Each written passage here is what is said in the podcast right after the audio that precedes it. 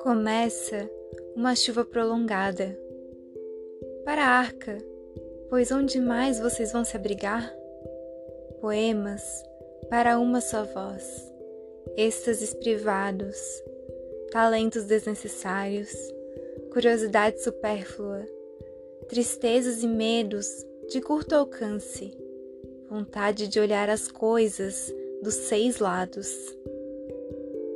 Os rios se enchem e saem das margens, para a arca, claro-escuros e meios tons, caprichos, ornamentos e detalhes, exceções tolas, sinais esquecidos, inumeráveis variações da cor cinza, o jogo pelo jogo e a lágrima do riso. Até onde a vista alcança, água e horizonte na neblina.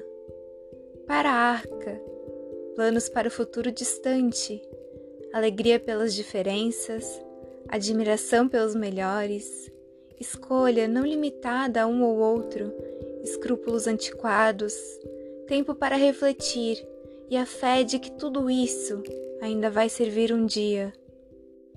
Em consideração às crianças, que ainda somos, as fábulas terminam bem. Aqui também não cabe nenhum outro final. A chuva vai cessar, as ondas vão baixar, as nuvens vão se afastar no céu que clareou e serão de novo como devem ser as nuvens acima dos homens, elevadas e leves na sua presença, a coisa secando ao sol.